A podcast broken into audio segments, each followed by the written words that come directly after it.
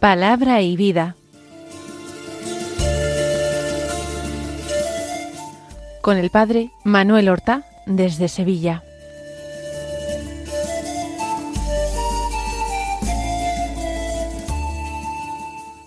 En el nombre del Padre y del Hijo y del Espíritu Santo. Amén. Alabados sean Jesús y María. Muy buenos días, queridos amigos, oyentes de Radio María y seguidores del programa Palabra y Vida. Hoy es el miércoles de la trigésimo segunda semana del tiempo ordinario.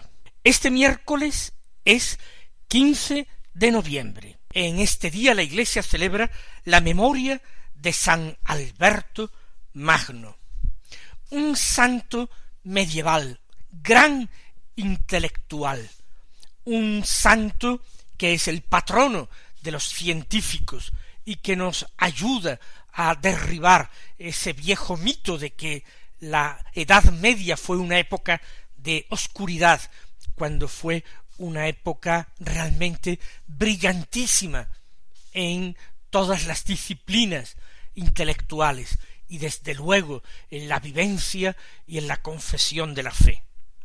Alberto había nacido en Alemania, en Lawingen, en torno al año 1206, extraordinariamente dotado intelectualmente.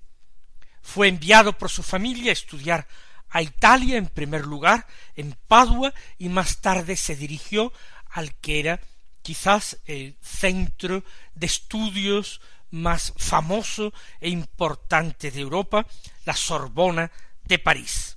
Allí en París conoce a la orden fundada por el español Santo Domingo de Guzmán, la orden de los dominicos, orden de predicadores, y allí ingresó como eh, fraile. Después de su formación y de su ordenación sacerdotal, fue destinado, otra vez por sus superiores, a la enseñanza y ejerció su magisterio en distintos lugares y notablemente en la misma Sorbona de París, donde fue profesor de uno de los alumnos más brillantes del siglo, que fue Santo Tomás de Aquino, también dominico. Fue eh, ordenado obispo y consagrado obispo de Ratisbona, en Alemania. Allí puso todo su empeño en pastorear a su diócesis y pacificar los pueblos y ciudades en una época de gran conflictividad social y política. Escribió muchas obras de teología, pero también de ciencias naturales.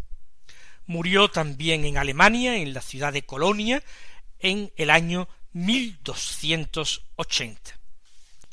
Vamos ahora a escuchar la palabra de Dios que se proclama en la liturgia de la Santa Misa del día de hoy, de este miércoles.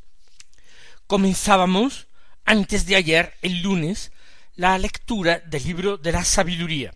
Hoy vamos a leer un fragmento del capítulo sexto, los versículos uno al once que dicen así Escuchad, reyes, y entended.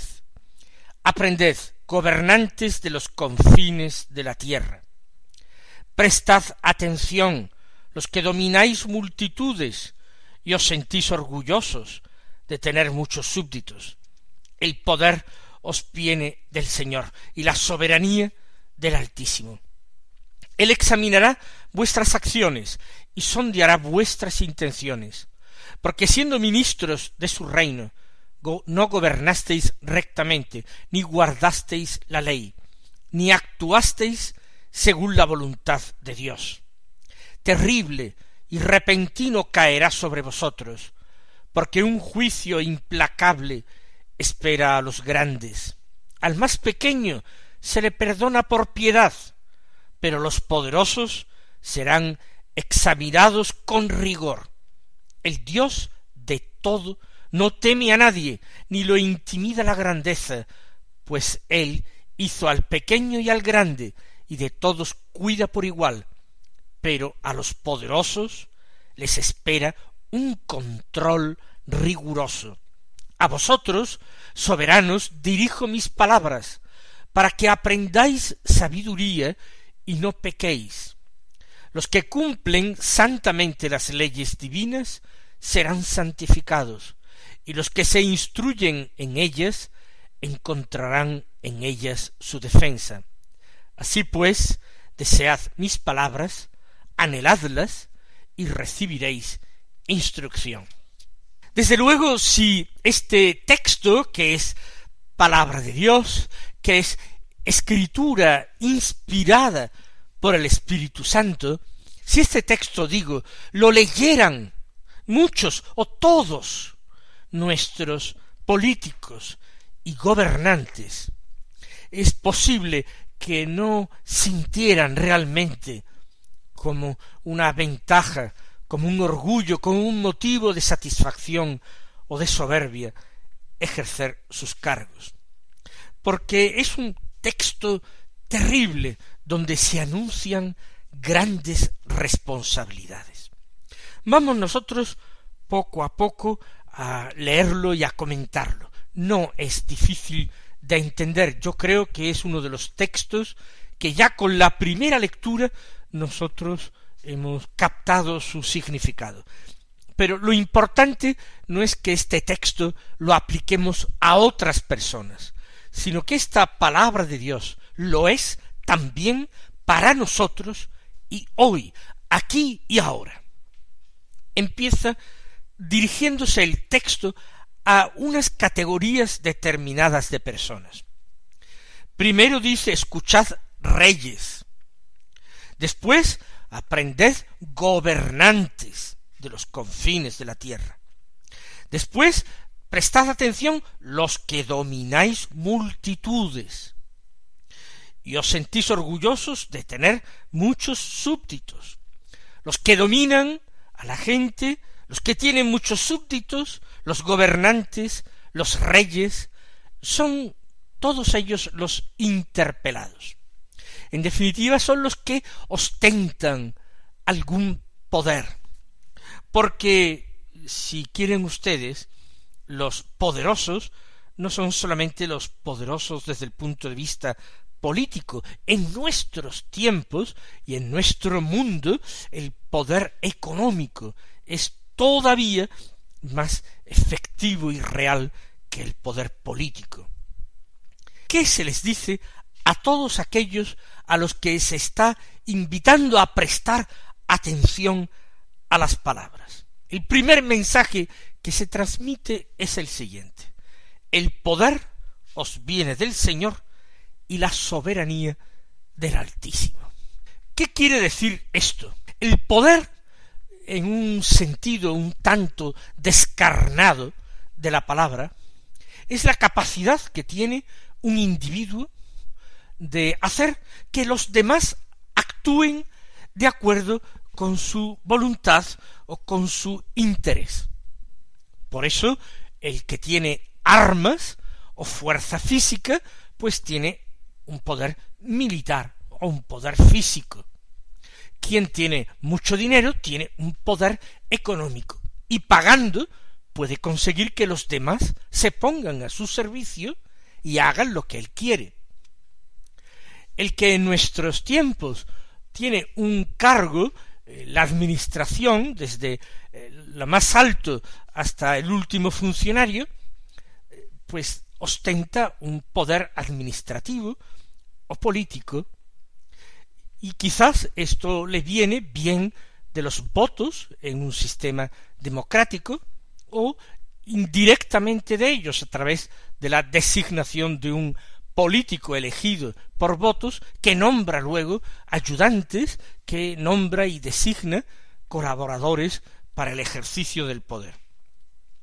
La soberanía implica más bien autoridad. Es la legitimidad para ostentar y ejercer este poder. No se está haciendo de una manera tiránica, abusiva, injusta, sino que eh, la persona tiene algún título por el cual deba recaer en él el ejercicio de ese poder. Pues ya lo hemos dicho, en una sociedad eh, democrática liberal, pues el haber tenido más votos que otros contrincantes y así pues eh, alcanzar esta legitimidad de las urnas que se llama.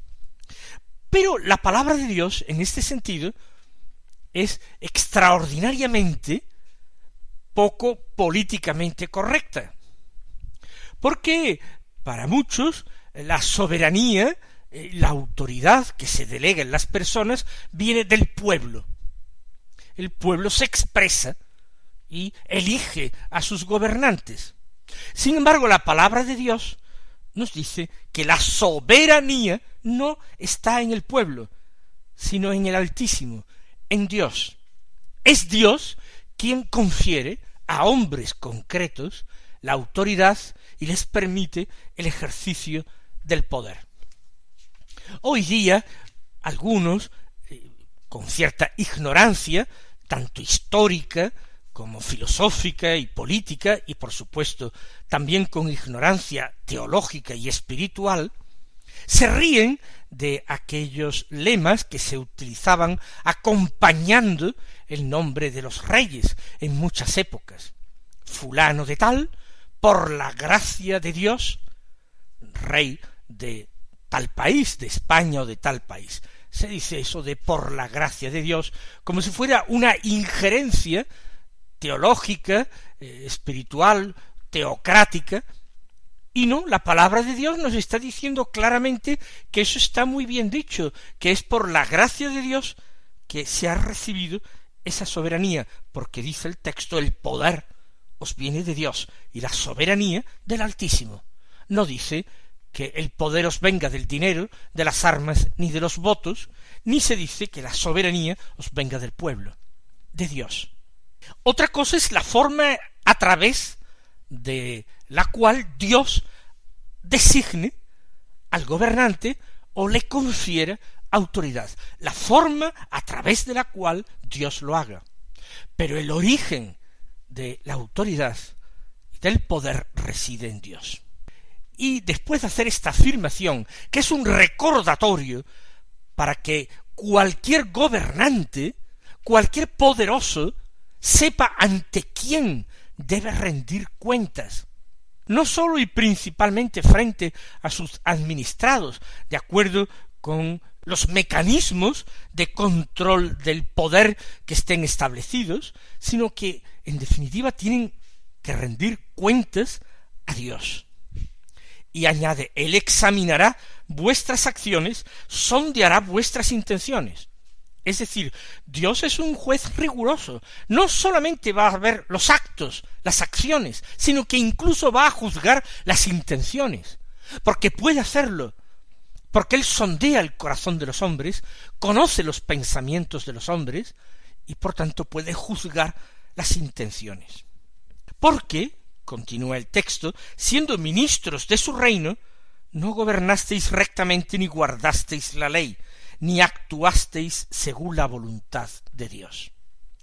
El gobernante tiene que ejercer su cargo inspirándose y por supuesto obedeciendo a la suprema autoridad de Dios, cumpliendo los mandamientos. Pero aquí se reprocha a muchos que siendo ministros de su reino, del reino de Dios, no lo hicisteis bien, no guardasteis la ley, la divina en primer lugar, y quizás tampoco la humana, pero principalmente la ley de Dios. No actuasteis según la voluntad de Dios, y ese era el cometido. Y ahora se, se les amenaza, terrible y repentino caerá sobre vosotros, porque un juicio implacable espera a los grandes.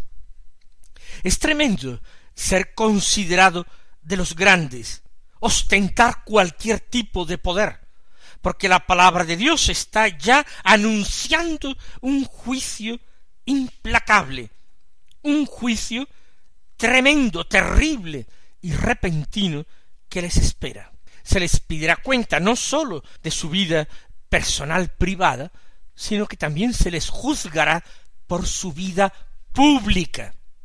¿Piensan ustedes que hoy día en nuestra patria nuestros gobernantes y políticos, nuestros magistrados, podrán tener la conciencia tranquila para comparecer ante ese justo juicio de Dios que la palabra de Dios nos dice que caerá de forma repentina y terrible sobre ellos? ¿Ellos están actuando según la voluntad de Dios?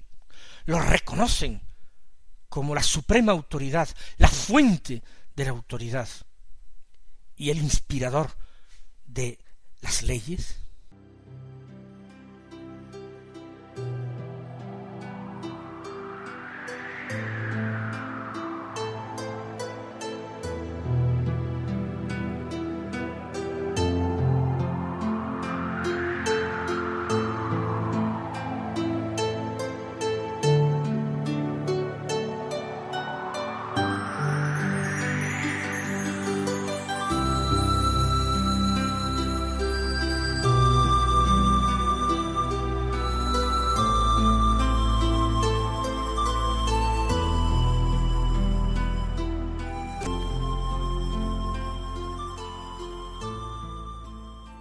Al más pequeño, dice el texto, se le perdona por piedad, pero los poderosos serán examinados con rigor.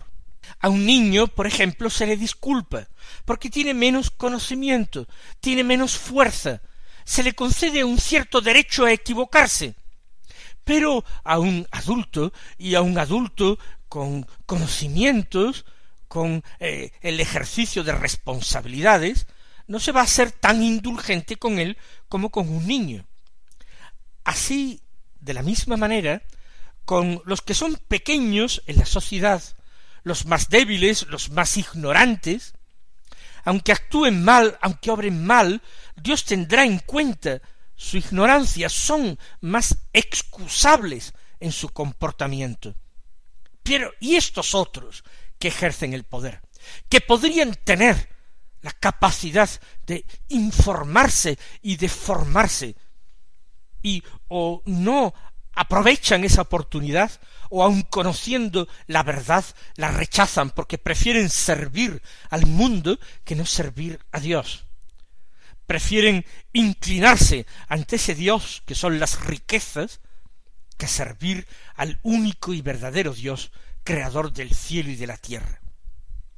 Fíjense hasta qué punto la palabra de Dios es tremenda y se amenaza a estos grandes y se le dice al pequeño se le perdona por piedad, pero los poderosos serán examinados con rigor. Tienen un examen al final de su vida.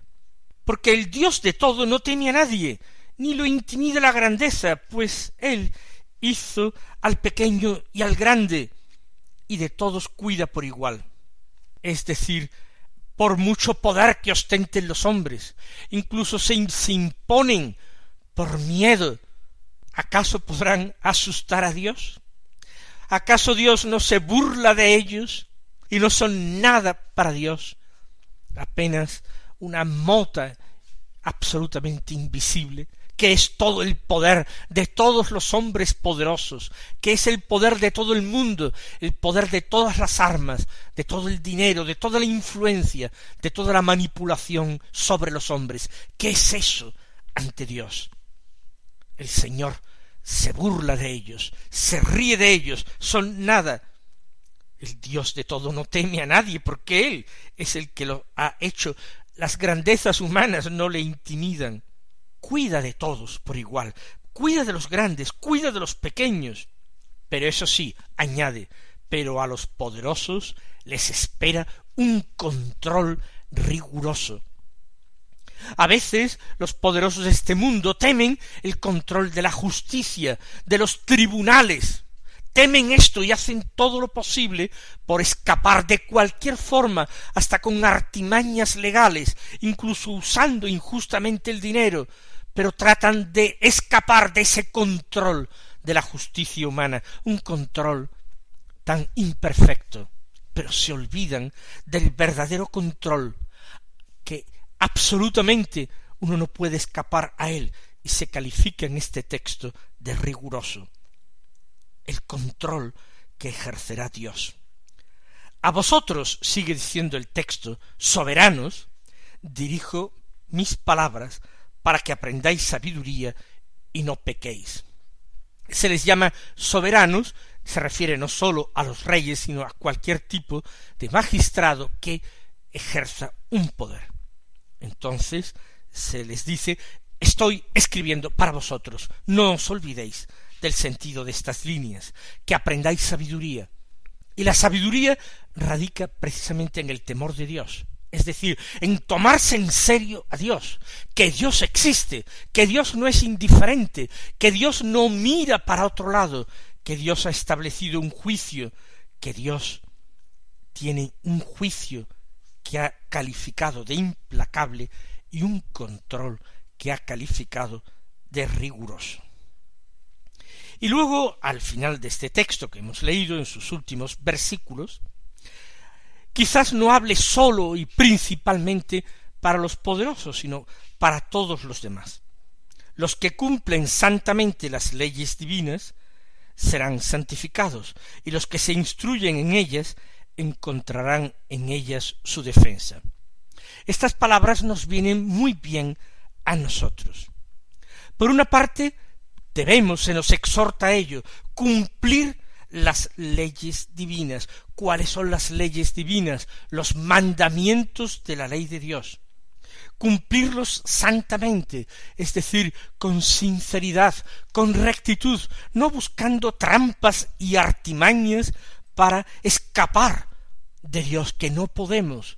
Vivimos en su presencia, Él nos conoce perfectamente, pues los que cumplen santamente, con rectitud, con sinceridad, las leyes divinas, serán santificados por Dios. Serán hechos amigos suyos. Él es el único santo, sus amigos son santificados, son hechos precisamente por la amistad y por su gracia, son hechos semejantes a Él. Los que se instruyen en ellas, en las leyes divinas, se refieren, encontrarán en ellas su defensa. Qué importante es instruirnos en las leyes divinas, meditar continuamente la palabra de Dios, tratar de entenderla y tratar de aplicarla a nuestra vida.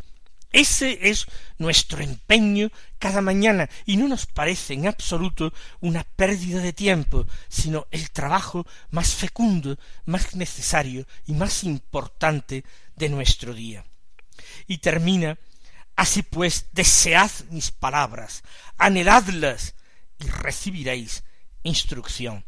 Eso hacemos nosotros deseamos cada día nuestra ración de la palabra de Dios, la anhelamos, y de esta forma recibimos la instrucción justa que nos conduce a la santidad. Mis queridos hermanos, que el Señor os colme de bendiciones y hasta mañana si Dios quiere.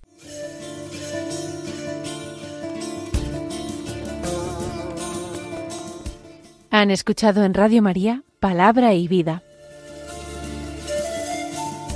un programa que dirige el Padre Manuel Horta.